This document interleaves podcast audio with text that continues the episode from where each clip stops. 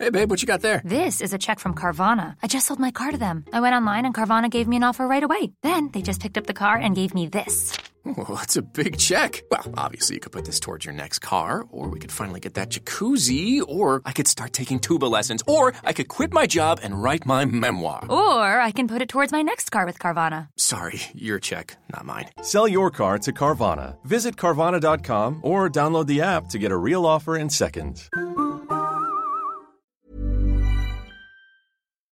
Hello, and welcome to the Daily Poem brought to you this month by Bibliophiles. I'm Heidi White, and today is Monday, February 14th, Valentine's Day. So, in honor of Valentine's Day, I'm going to break tradition on the Daily Poem just a little bit. And instead of reading one poem, I'm going to read two. The poets are American poet John Balaban and his wife, Lonnie Balaban. I couldn't find much on Lonnie. And uh, so if any of our listeners know anything about Lonnie Balaban as a poet, uh, I'd love to love to hear from you. I couldn't find anything um, in my poetry books or in my, you know, internet research, but I did find some about John Balaban. He was born in 1943. He's still living. Uh, he is a poet, a writer. He's written 13 published books. And he is a scholar and a translator of Vietnamese literature, uh, including poetry. Uh, so the reason I'm going to read both of these poems uh, is because they're a conversation. The first poem is written by Lonnie. It's called "The Poet's Wife Sends Him a Poem," uh, and the second poem is called "His Reply," and it's his response to Lonnie's poem.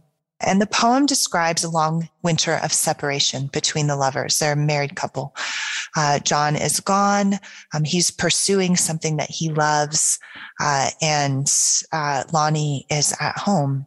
Uh, and they miss each other very much. And uh, so she, she writes him a poem expressing her love and her grief. And he responds with his own love and grief and his own gratitude uh, for being able to pursue what he loves um, while also being drawn home to his wife.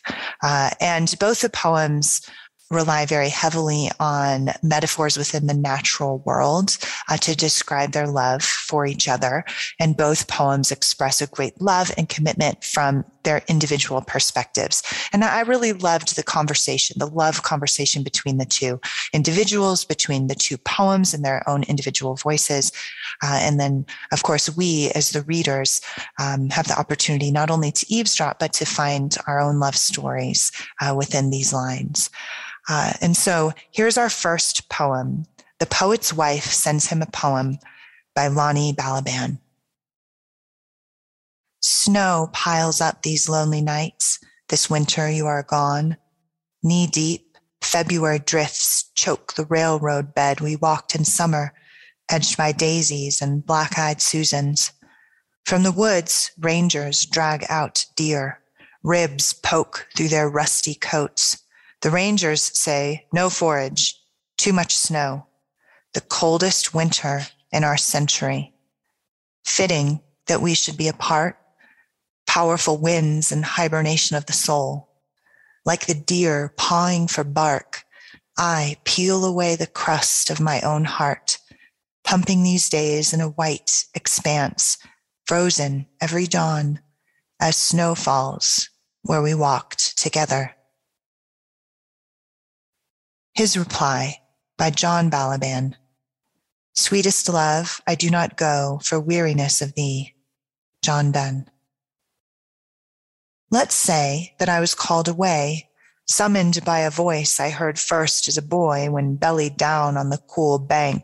I looked in the wrinkling water as skeeters sculling tiny oars at a crawfish wading through willow roots, unraveling under clear ripples. I was so still, a wood thrush supped beside me. So quiet, I dwelt with spotted newts. Come is all that voice has ever said, wet with ferns and mossy logs, with catbird cry and frog croak. And when I followed, I was always happy, reading delight in signatures of fish, in moth glyphs scribbled beneath elm bark even though lonely, as now, for you. What calls me away shall call me home.